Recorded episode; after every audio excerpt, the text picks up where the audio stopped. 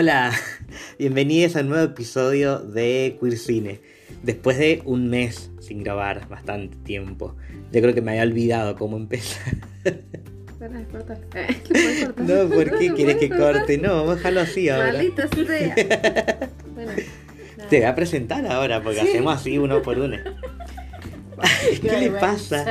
No, no estamos tomando. Después, aparte, es que hace mucho que no grabamos, ese es el tema. Hemos Claro, y perdido hace el calor también. Claro, ¿viste? Cuando, cuando hace mucho tiempo que no tenés sexo y después te olvidás. Claro, como- el calor nos No. afecta. A vos te pasará Estamos hablando de cualquier cosa ahora. Bueno, empecemos, No. espera. No. Va. Nos falta una pata de la mesa. Sí, por eso vamos a ir uno per uno. Espera, espera. Yo soy Cero y estoy acompañado por el nuevo equipo, pero hoy está incompleto. Así que les presento a ellas y después le mandamos saluditos a quien falta. Acá tengo presente a Tete Hola. y a Danita. Olis. Pero hoy no está Cassandra por compromisos personales y porque veníamos atrasando de esta grabación de una película que vimos hace mucho y como que tuvimos que recordar cosas para poder hablar. Así que bueno, no pudo estar presente hoy. Pero tal vez esté en el próximo episodio. Creemos que sí. Cuando esté escuchando este capítulo, Cassandra, acu- acordate de, de ponerte al día con los horarios y De esas cosas. Volvé. Bueno, Vuelve. con toda esta intro re larga, pero es que seguramente nos han extrañado si nos escuchan. Pero, Esperemos. pero Ya saben, viendo el nombre del episodio y la descripción y todo, saben de qué vamos a hablar hoy. Vamos a hablar de una película. de un- Uh. Me están rompiendo la casa.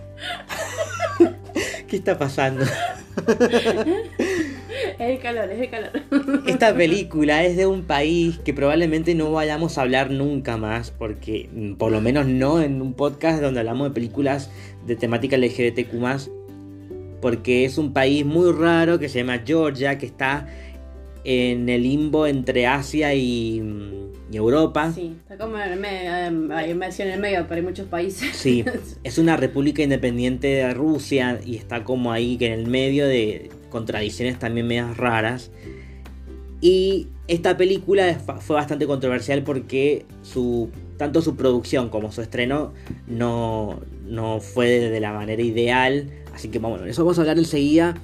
Pero ahora les comento un poco de qué se trata si pasamos al alerta spoiler. Es una película del 2019 dirigida por Levana King y es una coproducción entre Suecia, porque es el país de origen del director, Francia y obviamente Georgia, que es donde sucede todo.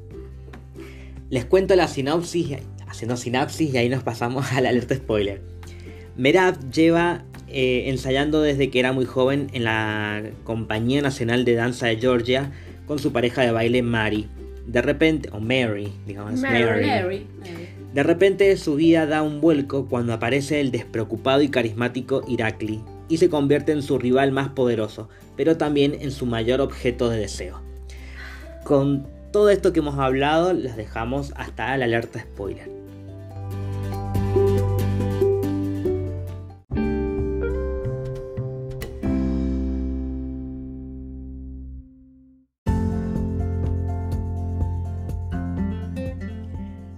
Este punto del podcast, obviamente que ya tendrías que haber visto la película. Y no tenés excusa de no haberla visto porque el link para que la puedas ver en internet de manera ilegal, porque bueno, no hay otra manera de verla hoy en día, está en la descripción de la cuenta de Instagram de Los Monstruos del Closet, de Obsesine y también de mi cuenta personal que le voy a decir al final del podcast. Y cada una pasa sus redes también si quiere. Pero en esa descripción de Instagram vas a encontrar un link donde vas a ver una lista completa en Excel de todas las películas que hablamos en este podcast con su respectivo link o plataforma de streaming legal, si las hay, que no son muchas. Nada legal se puede hacer que sea divertido hoy por hoy. Todo es ilegal. Pero justamente con las películas que hablamos en este podcast generalmente no se encuentran en los lugares más conocidos. Hay que buscarlas en los rincones de internet.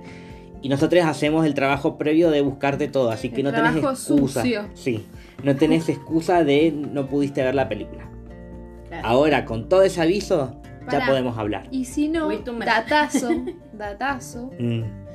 Vas a hacer Ma- publicidad gratis. Sí, voy a hacer publicidad a las multimillonarias multiempresas. No me sale el nombre.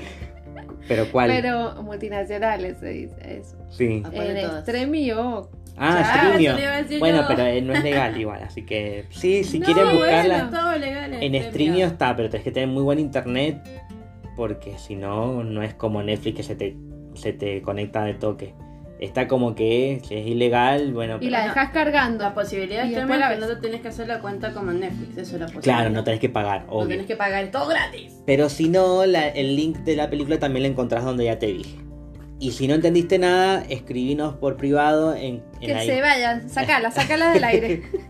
No, nos, nos buscan en Instagram, en arroba monstruos de closet y, y en- por privado nos preguntan y les respondemos, no hay ningún problema. Listo. Ahora sí, hablemos de la película. Que yo sé que a Dana le gustó mucho, Ay, la me, a Dana y compañía. la me, la me. Que cuando íbamos a grabar la primera vez estaba y ahora no Estaba está. re entusiasmada y ahora es como que se ha desinflado todo un Si habías poco, cumplido porque- años y todo. ¿no?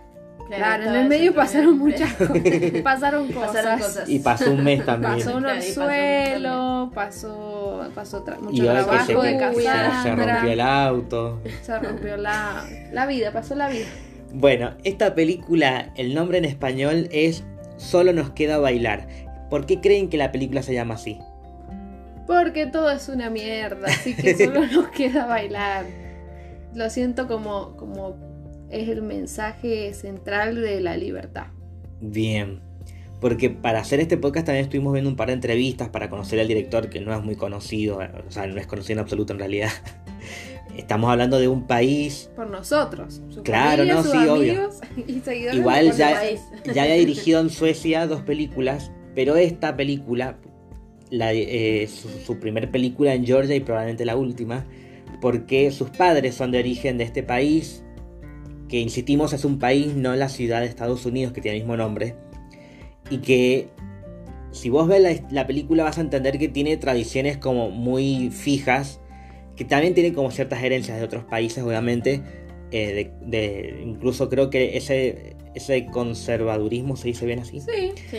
Me parece que también es parte de la herencia de Rusia, que es una- un país con una mentalidad muy cerrada todavía Muy rígido. frío, y violenta, Sí, sí. y que este país, Georgia, también tiende a llegar a lo mismo porque no solamente se ve en la película, sino que le, le pasó durante la producción, durante el rodaje y durante el estreno de la Sí, película. tuvieron que tener eh, seguridad cuando estaban rodando y después cuando estaban pasando la película en el cine también y de hecho hubo disturbios también porque Sí, entraron uno, un grupo de ultraderecha claro. y bueno, todo lo que hacen siempre los grupos de ultraderecha que es censurar todo y, y ser violentos, básicamente. Y también lo que me parece curioso que haya pasado esto es porque pareciera que es la primera película con temática LGBT en el país, como para que miren que estamos hablando de una película del 2019 y alguien tenga esa necesidad de protestar en contra del estreno de una película que no te hace nada, pero es por, por, esas, por esas creencias tan primitivas que tienen todavía. Creo que también tiene que ver con lo que eligió el director, que es meterse con la danza georgiana. Porque es uno de los tres estandartes de la tradición. Uno es el canto polifónico, el segundo la iglesia ortodoxa y el tercero es el- la danza georgiana. Mm, Y él, de hecho, pidió ayuda a un ensamble, que no voy a decir el nombre porque para mí es impronunciable, pero el ensamble para poder ayudarlo a poder hacer la peli, obviamente, y que lo bancaran con todo lo que es la coreografía y todo eso. Y no, dijeron ni en pedo, porque en la danza georgiana, todo lo que vas a ver en la peli, que es que la mujer tiene que ser muy virginal, el Sí. hombre tiene que ser como un clavo, tiene que ser duro sus, sus movimientos, y no hay sexo ahí, sino que es, no sé, que no sé lo que quieren representar. Claro, Es, muy como linda que- la danza. por La lo misma danza es tradicional, parte de la cultura del país y la expresión o los pasos de baile de la, de la danza son tradicionalistas. Es como que parte de lo que están haciendo cuando bailan es una representación de lo que significa la cultura de ellos. Y mm, me olvidé lo que iba a decir, ¿por qué me Ah. pasa siempre esto? Pero Sí. A mí me parece interesante que es que probablemente lo han hecho a propósito porque el director no es bailarín pero tomó la decisión de meterse con un con, un- una de, de las claro. patas, ah, otra vez la pata. con algo de bastante importante Sí, para sí, también para, para para llamar la atención de que hay ciertas cosas que son demasiado estructuradas y que se pueden modificar incluso porque una de las razones por la que él empezó a trabajar en esta película en el guion fue por las también protestas que hubieron en el 2013 en este país en el orgullo, claro. por la, por la, Por la- por marcha del orgullo, que es un país que no puede festejar el orgullo Y LGBT. Claro, hubo también hubo un manso lío así Sí. turbios. Y a partir de ahí dijo, bueno, tengo que hablar de este tema. Y, para, y por eso se metió con el tema también de la Claro, danza. metió el dedo en la llaga. Pero es que encima es todo tan poético porque la danza, que es pura libertad, porque es tu cuerpo en movimiento y podés flashearla con todo. Mm, Y acá no lo dejaban moverse como él quería, que era algo que, que él tenía. Merab, el, Sí. el protagonista. Eh, ya sentía e- esas ganas de moverse como, como quería ser. Casi como danzo como quien quiero ser. Y soy esto y listo. Y no me, no, no me pongo eh, trabas eh, y digo, no, el- no puedo mover el brazo de tal manera porque ya te saliste de la norma. claro. Bueno, justamente eso es lo que, lo que el director quería hacer, porque según lo que vimos en la entrevista, lo mismo, él mismo lo dice, que esta película no se trata sobre una salida al closet. Y tampoco es una película, por más que haya escenas que lo, lo- lo acercan a eso, pero no es una película romántica.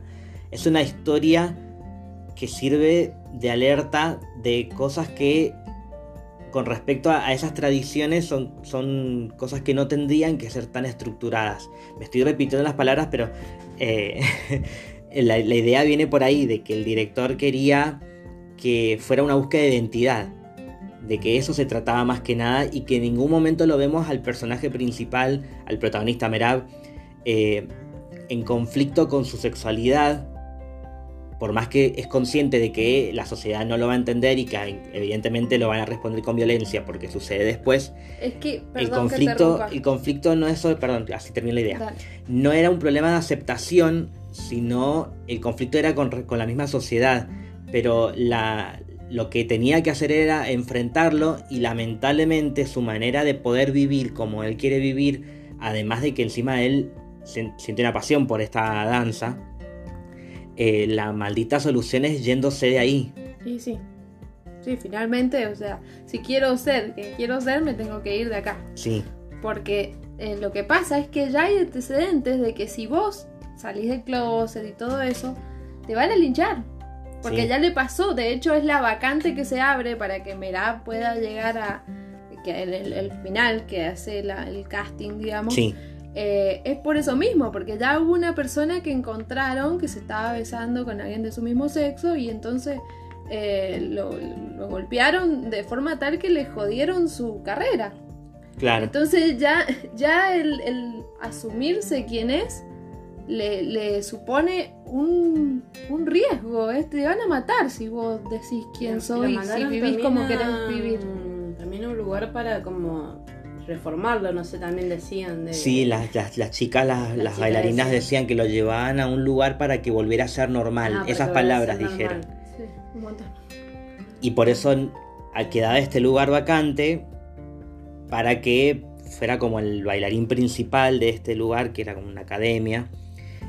Y por eso estaba Merab viendo esta posibilidad de, de llegar a ese lugar, pero llega alguien que se convierte en un principio como su rival, que es el personaje Heracli.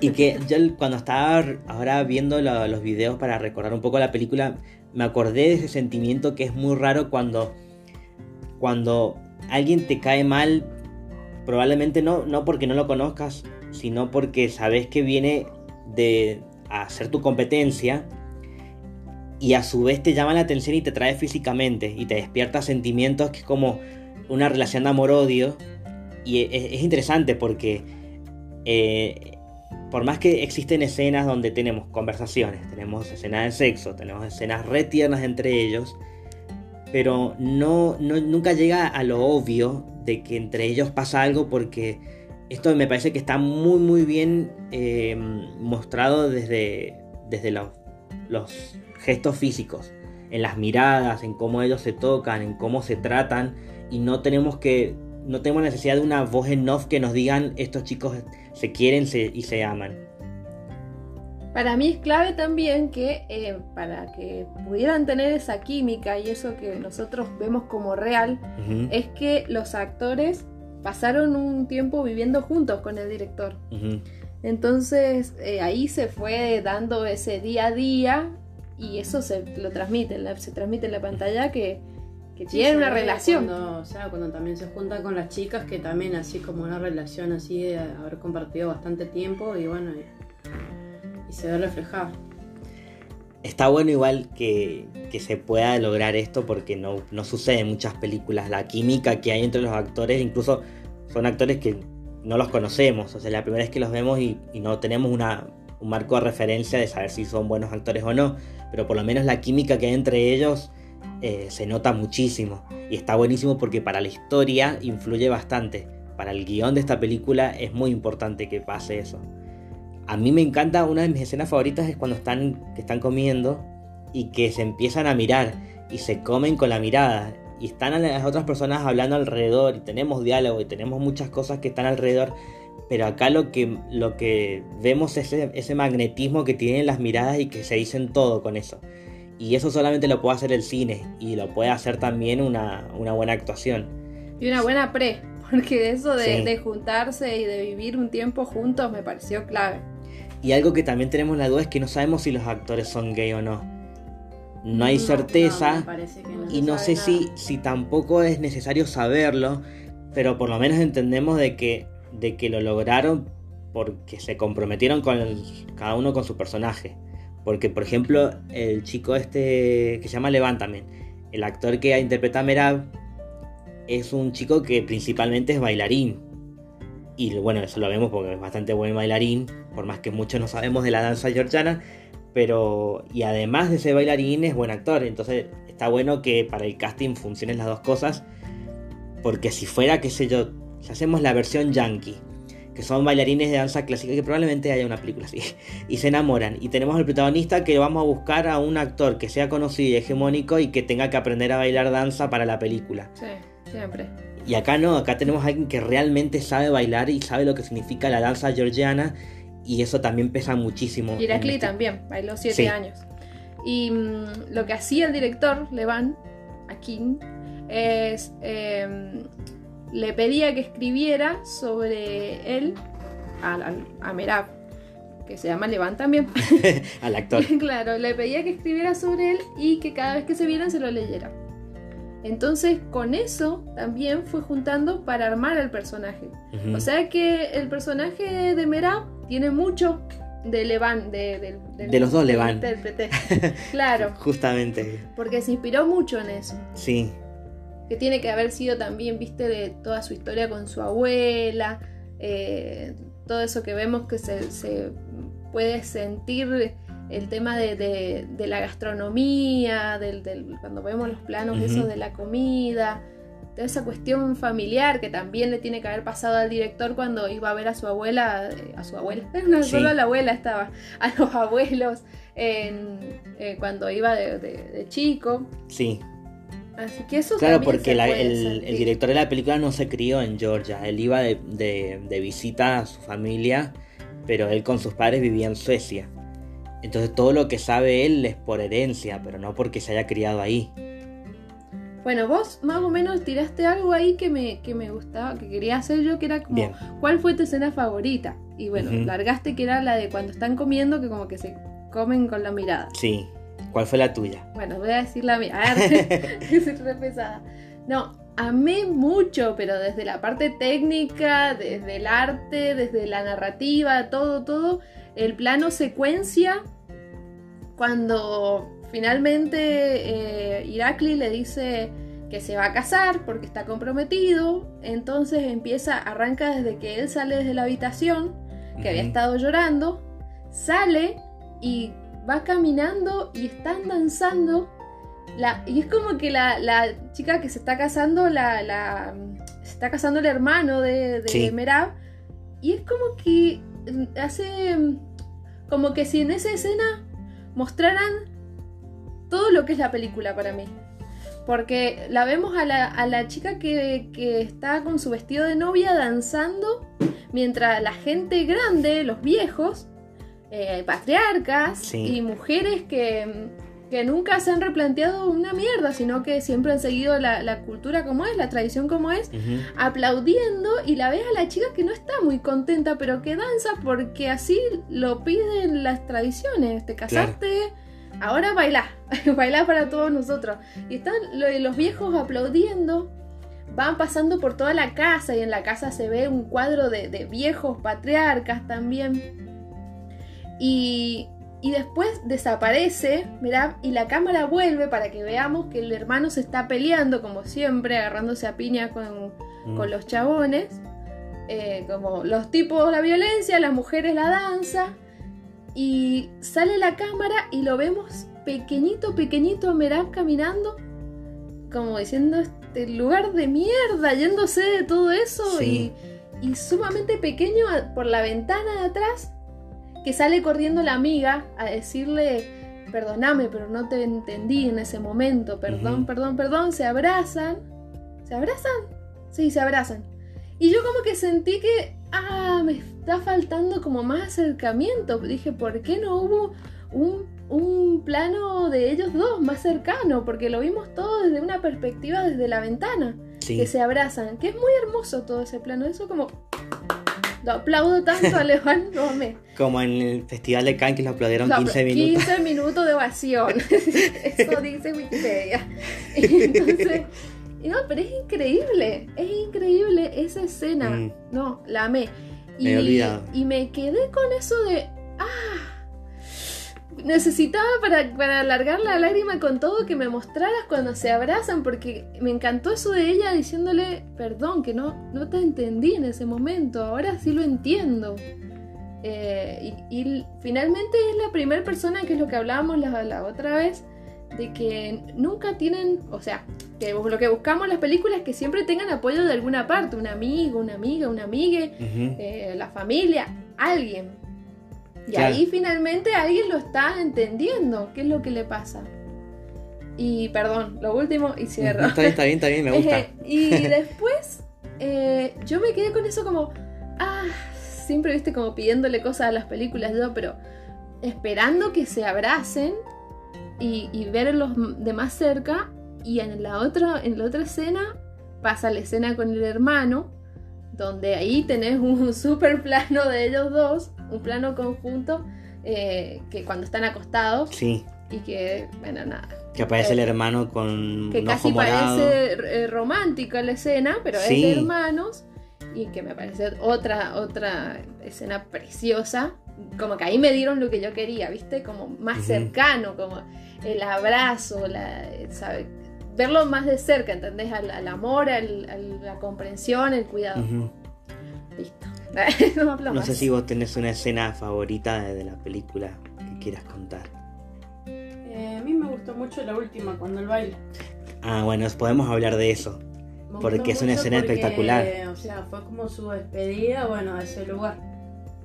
Eh, como su despedida de ese lugar que, bueno, que él eh, respeto en sí todo lo que es la danza, pero fue como, me voy, ya voy a bailar como yo quiero. O sea, no me va a importar lo que piense el director. Eh, bueno, el director, o sea, no le gustó, eso fue la mierda. Pero el profesor yo creo que sí le gustó porque el profesor se lo quedó mirándolo hasta que terminó.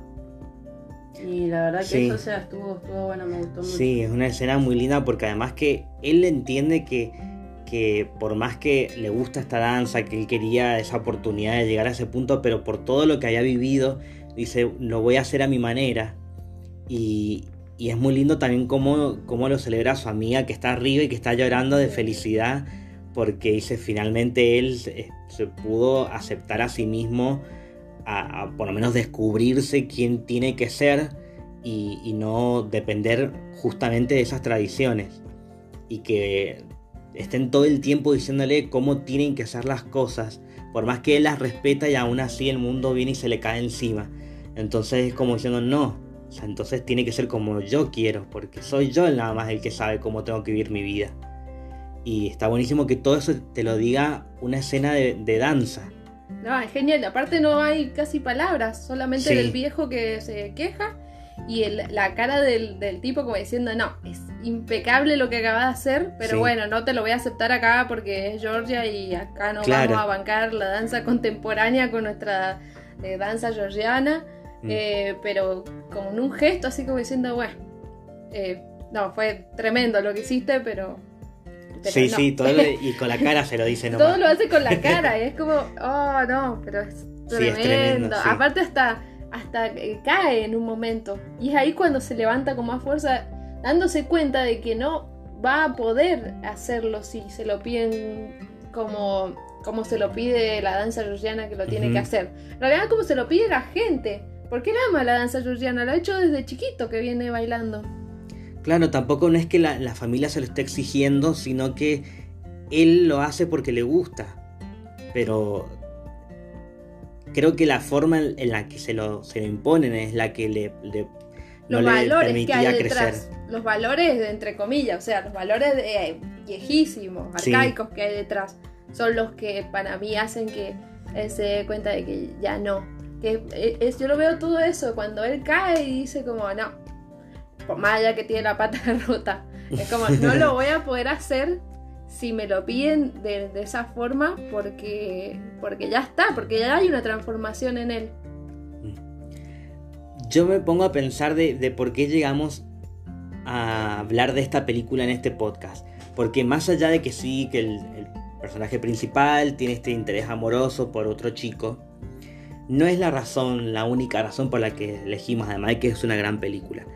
Creo que también es una buena forma de poder hablar de cine LGBT o de queer cine o queer cinema y que no tenga que depender de un interés amoroso para que terminemos hablando de esta película o, que nos parezca relevante, sino también de ese tipo de películas donde se trata sobre la búsqueda de identidad, sobre poder defender lo que uno siente y que justamente tenga tanto sentido que suceda en un país donde incluso en la actualidad todavía existan estos tipos, tipos de, de, violencias y de, de, cómo se manejan con las tradiciones y que eso forme parte del alma del guion.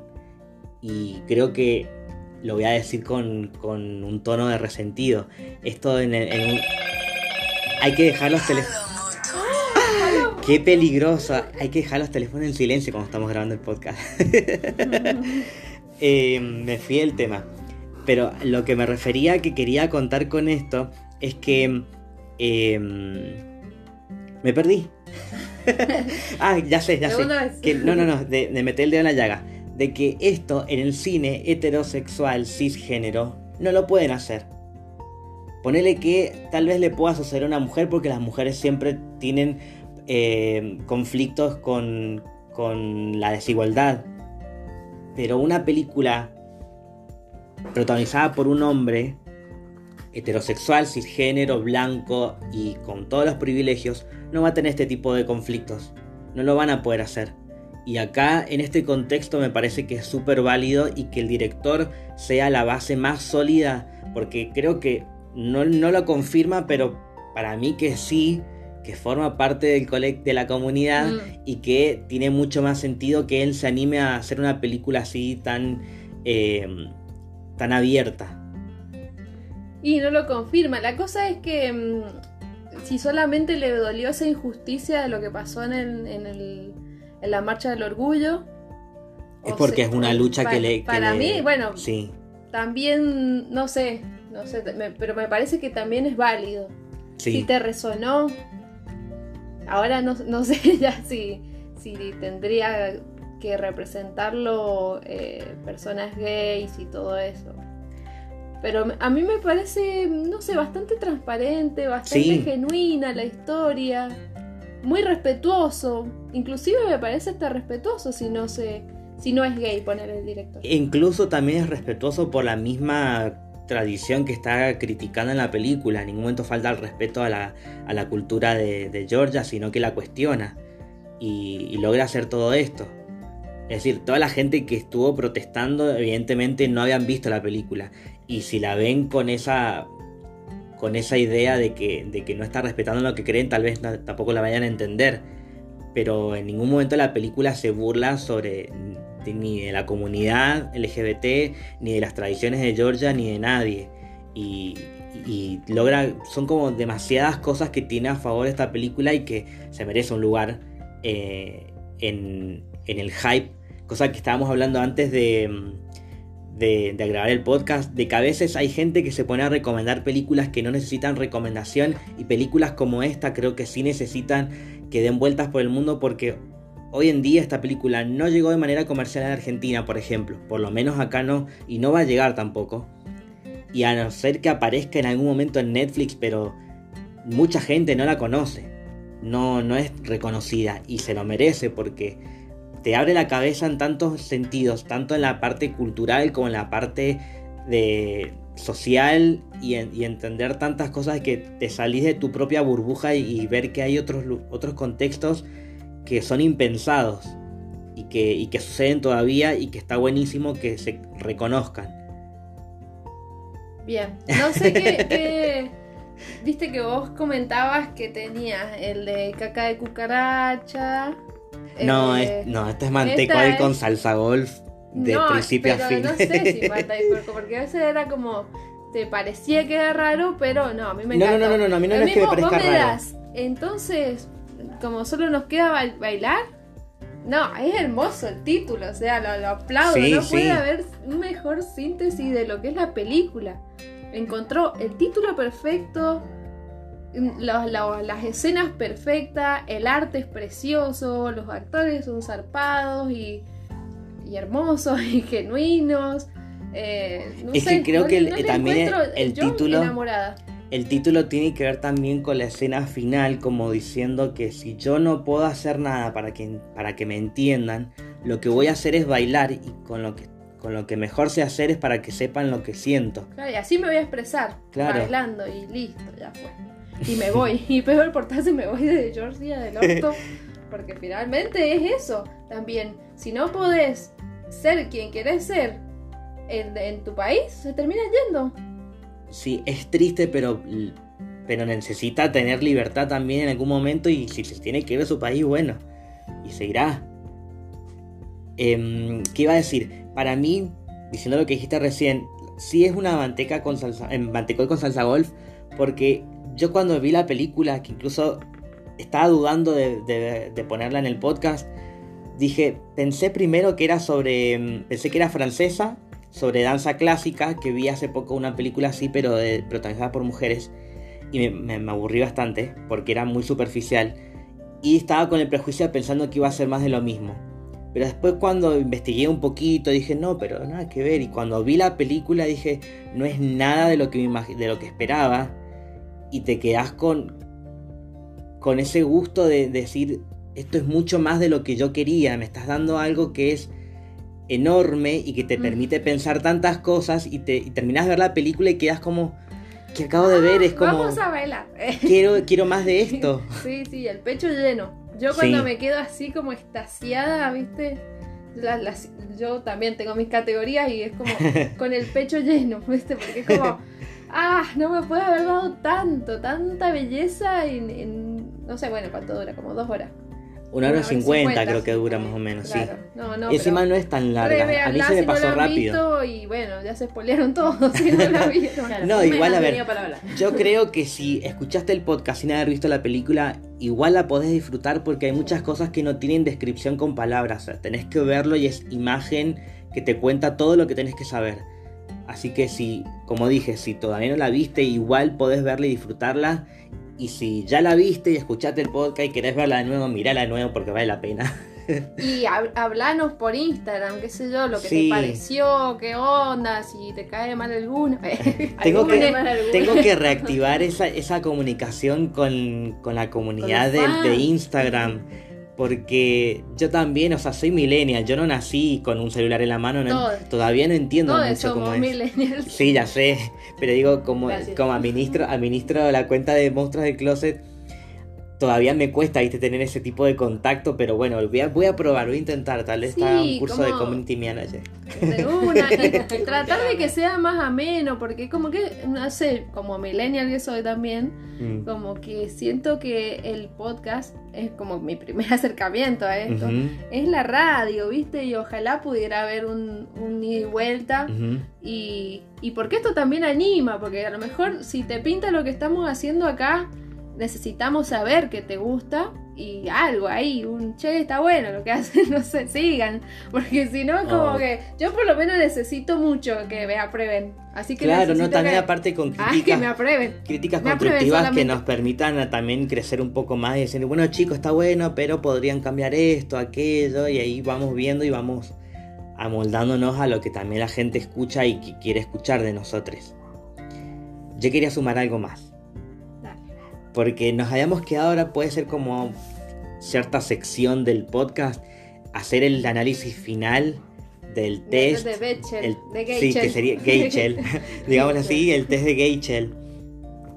Porque me parece que esta película lo pasa por arriba. Entonces está bueno, Lo supera, lo supera con está bueno que sea como un punto más para que, otra razón para que veas esta película. Pasémoslo rápido porque también son como, no es, no es, no es Así como mucho, pero-. Sí. Sí, sí, sí, A ver, ya con todo lo que hablamos. Masculinidad de cristal, está cuestionada y sí, pero no en el personaje principal, No, pero sino los hermano. alrededor, en el hermano, en los, Los chabones que lo agarran a las piñas, en el chico que termina después que no puede seguir, Irakli que también lo terminan casando con una mujer. Irakli, Reveal tibio. Sí, total, Sí. porque él finalmente cede a todo lo- lo- las normas patriarcales. Y porque él ya sabía que también eh, lo que había pasado antes, este chico que lo habían golpeado. Claro, pero después también, o sea, a mí lo que, otro, bueno, otras escenas que me impactó mucho, o sea, fue cuando eh, a él lo golpean por, bueno, o sea, eh, decirle que su hermano es gay. Entonces yo en ese momento, o sea, es que una escena, o sea, que los dos están, o sea, como muy cerca, muy juntos, y es como el otro golpeado, así magullado, el otro llorando porque... Y que le hace cariño en la cara. o sea, yo si te no- juro que en ese momento me veía venir la piña del otro porque Sí, pero después, bueno, o sea, eh, también es como que él espera, o sea, que el hermano, o sea, aceptara que era eso porque le dice en un momento, dice, bueno, decime si me pegaron con razón o no. pero viste que el hermano no se sorprende. Claro. Porque lo conoce, porque lo quiere y porque se han criado juntos toda la vida y sabe que en el- saben en qué lugar vive. Y dicen, no es, el problema no es que sea gay, el problema es cómo lo va a aceptar el resto de la gente, que en Claro. realidad no lo van a aceptar y dicen, esta es la que nos vemos venir. Y que él lo entienda, a pesar de, de que lo hayan hecho cagar y que se, se acaba de casar por, por obligación y lo, lo- lo defiende a su hermano, eh, es increíble que se haya roto ese estereotipo también que se ve mucho en el cine de que a veces los familiares no lo entienden y que lo terminan odiando y acá no. Y el hermano es el que, uno de los que mejor lo comprende. Está buenísimo que se vea algo así. Así que este punto también lo pasamos por arriba. Eh, otro, bueno, este no, este no, no lo pasa, que es el de la escena de boliche gay, bailando electrónica. tiene esta maldita escena, no tanto con las drogas ni el alcohol, pero tiene su canción no, electrónica. es que, o sea, las películas que son así, Europa y más que nada países así, bueno, Sí. como dice Georgia, bueno, Rusia también se podría decir, Alemania tiene que tener alguna escenita en algún boliche electrónico porque es infaltable. eso. O sea, sea, este, Es o donde sea, se liberan también. eh, Siempre tiene que tener Pero una ¿qué escena. pasa de- con la Pero electrónica? siempre tiene que tener, es como también el emblema de ellos, o sea, Sí. tiene que estar electrónico en todas las películas. Bueno, Porque a vos igual- no te gusta, me parece. No, sí, yo, yo tengo si- un problema con la electrónica. Claro, tema con... Tú tenés que entregarte electrónica, maldita sea. y entrar en trance, valga la redundancia. con drogas. Y listo. Bueno, pero no Claro, lo lo digamos en bueno, el podcast ¿eh? esto, por favor. bueno, pero la película tiene esta escena. Sí. Sí. Pero tiene Creo también que- la de Ava. Y con eso como que... Sí, te- como que lo compensa, sí, tienes claro. razón, me gusta. Igual también te estamos diciendo que son puntos que no está cumpliendo la película en el test, entonces está pasando por arriba y está aprobada por nosotros. Porque también tiene escenas de sexo que son divinas. Que amo también cuando, eh, cuando pasa la escena de Ava hay un chaboncito que está durmiendo. Y es como, ay, es como lo prohibido porque está durmiendo, pero ahí hay como ondita entre ellos. Sí. Que después van a la piedra, esa piedra. que le pasa esa todo. piedra Lara. Esa pera ligera. Y son escenas re lindas que incluso el mismo director lo defiende, que no terminan siendo escenas solamente de sexo porque, porque, porque sí, sino porque forman parte de la narrativa, de, de cómo va creciendo la, la historia. Y Sí. que funciona en el vínculo de los dos y que terminamos de entender qué es lo que les pasa y cómo se sienten los dos. De hecho, me gusta mucho que la primera escena solo se hagan las pajas Sí. mutuamente. Eso me pareció hermoso. Es como ir directamente al deseo más íntimo, que es como quiero que me hagas, o sea, que quiero que Pero me creo que acá tiene, masturbes tiene y- sentido lo que decís porque es como que no, no, es, no tiene que ser como el sexo tradicional pensado ni siquiera entre dos hombres, de que tiene que haber una penetración, eh, sino de que de una satisfacción de los dos al mismo tiempo por lo que están sintiendo los dos y por cómo, cómo se llevan entre sí. Y sí, tenés razón, es co- es- eso es muy loco porque hermoso, dentro del cine queer también es algo que lo está rompiendo. Y está buenísimo que pase. Eh, drogas no hemos visto. Por lo menos no, es parte de puchos nada más, los puchos esos Sí, de Londres. pero son unos No, cigarrillos pero eso eso, es todo. como- Pero la escena esa cuando él está con el chico este que es trans puede ser que se bajan y Ah. van a hablar también con esa mm, o sea con las prostitutas que están ahí en la plaza, Sí. no sé qué ahí qué fue lo que les fue a pedir a ellas. Plata, Plata. sí. O sea, nada que ver con drogas ni nada por el estilo. No, plata No. que le debía. Por eso no, no, Ah, no. no, no llega. Por lo menos no llega a ser algo importante en la película. Capaz que vemos a alguien fumando un porro ahí en el, en el Pero boliche si sale no sabemos. eh, música Mm. electrónica. Pero no es algo como, Sí. ah, tengo que probar esto, probar esto, una cosa así. Bueno, nos quedan dos puntos entonces. El del estereotipo del gay heteronormado, cosa que tampoco pasa porque el protagonista no tiene conflictos con sí mismo. Tal vez Irakli, por el hecho de que él cuando llega ya todos le preguntan y dice sí que está que tiene una novia de donde, de donde él viene. Un compromiso tenía. Claro. Estaba comprometido. Pero este chico no, no está haciéndose el macho. y no me acuerdo mucho porque ha pasado un tiempo de que lo hemos visto. Mm, Pero hay en la escena en que tienen sexo, que hay una. sí. El que me parece que está, el que muestra ser activo, es Merab, que de hecho es como el. Que estereotipamente, es- ¿se dice así? No Que el estereotipo es pensado que el, el activo es más masculino. que Se- vendría a ser Irakli. Claro, se tiende a pensar eso. Pero es Merab el que es el activo. Es el más Y eso deconstruido. también ¿no? me gustó. Sí, Que es como el que está despertando a esto. No sé Irakli qué onda, pero como que él, él viene como más canchero. No sé, así lo veo. claro, com- yo, yo insisto como que él no tiene ese conflicto con su sexualidad. Como que él no, no está confundido, no está pensando, uy, me enamoré de un hombre y ahora qué voy a hacer con mi vida. No, no está pensando en eso. Sabe que sí, a la sociedad no lo va a aceptar y que lo van a, lo van a hacer cagar. Eso es lo que le afecta. Pero no tiene problemas con su sexualidad, el personaje. Por eso me parece que sí escapa del estereotipo y está buenísimo. Y el último punto que nos falta, que también lo supera, y es el de la familia juzgadora. Por lo que decíamos recién, de su relación con su hermano, con, con su madre y con su abuela no vemos tampoco No, Eh, pero que la se mujer toque es el muy tema. triste, ¿viste? Como que la madre estaba siempre mal, se Sí. levantaba muy tarde porque está no metida en sus problemas, pobrecita. depresiva. No sé, es como que eso no se termina de contar bien. Me Y también puede haber sido con el conflicto con el padre, que el padre sí es obviamente súper conservador, Sí. Pero no tenemos a, a ese conflicto de típica película queer en la que la familia le hace la contra y no puede superar nada porque no lo dejan ser. Me hiciste acordar del padre, le dice como que, que ser bailarín, que bailan desde chicos, y después llega un momento en que ya no son, no van a poder seguir bailando, como los jugadores de fútbol, como que quedan como obsoletos y se quedan pobres. Por eso el padre dice como, yo intenté bailar y, y después, bueno, no sé, está laburando ahí como en una feria o no sé, con mm, tachos y cosas así, no sé, pero no tiene un laburo en blanco. Entonces como que le dice, como que tanto te vas a esforzar si después como que el mismo baile, que te pide que estés bien físicamente y si no te expulsa. Claro. Me acordé. bueno, entonces es como, como una manera de confirmar que esta película vale la pena verse porque rompe con el cliché gay de, de las películas queer que son estándar. Así que rompe con todo. Trae algo nuevo. Sí. Trae algo nuevo, aire fresco. A pesar de hablar algo tradicional. Oh, mira, me salió.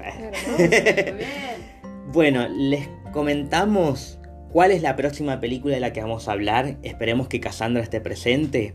Sí, que vuelva.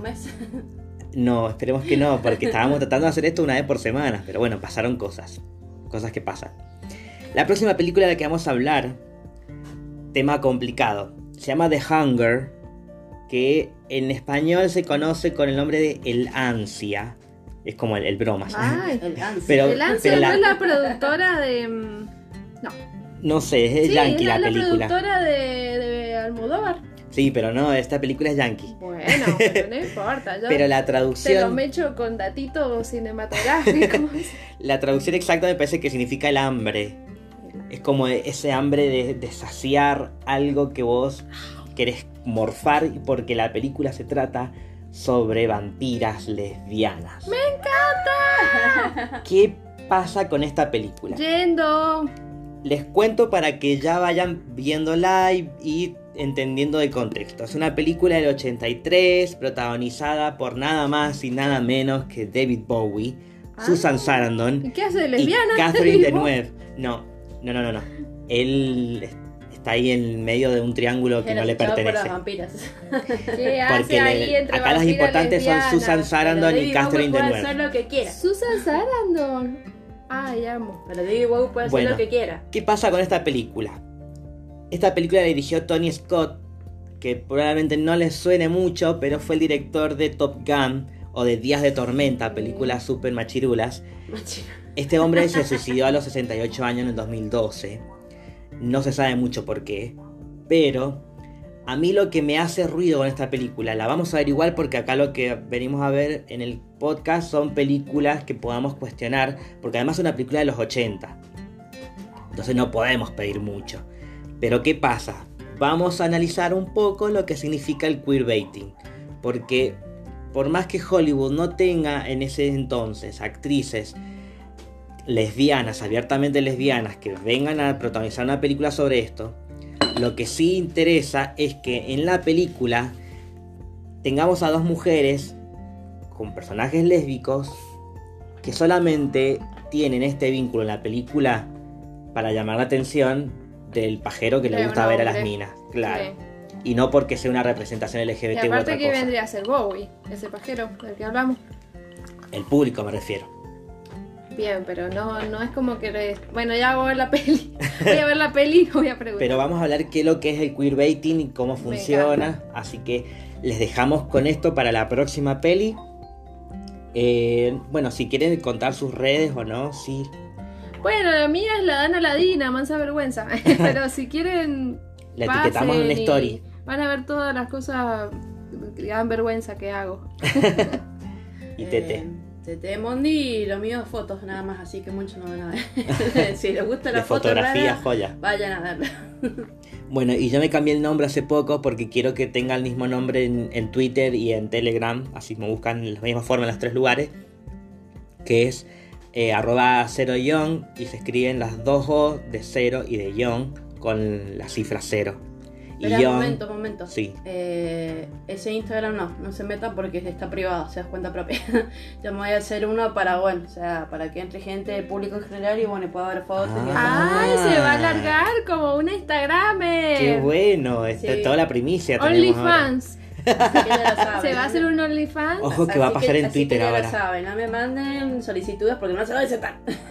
bueno, igual te vamos a etiquetar, para, pero para la próxima espero que tengas la cuenta, si no. Así te vamos a etiquetar y estamos todos ahí. Y etiquetamos a Cassandra también ah. para que sepan que, que no estuvo, pero que vaya. No se lo merece. Ay, pero no sé si quiere pasar su Instagram. No, no, no, no. Bueno, no importa, después le preguntamos, porque no está ahora acá. pero bueno, hablamos un montón sobre una película que nos encantó, pero ya saben que nos van a encontrar, vamos a decir, no, el nombre, pero si las fuerzas del más allá quieren, el sábado que viene con un nuevo episodio de Queer Cine. Yo soy Cero. Yo soy Tete. Dana. Y nos escuchamos la próxima. Chau, chis. Chau, gente.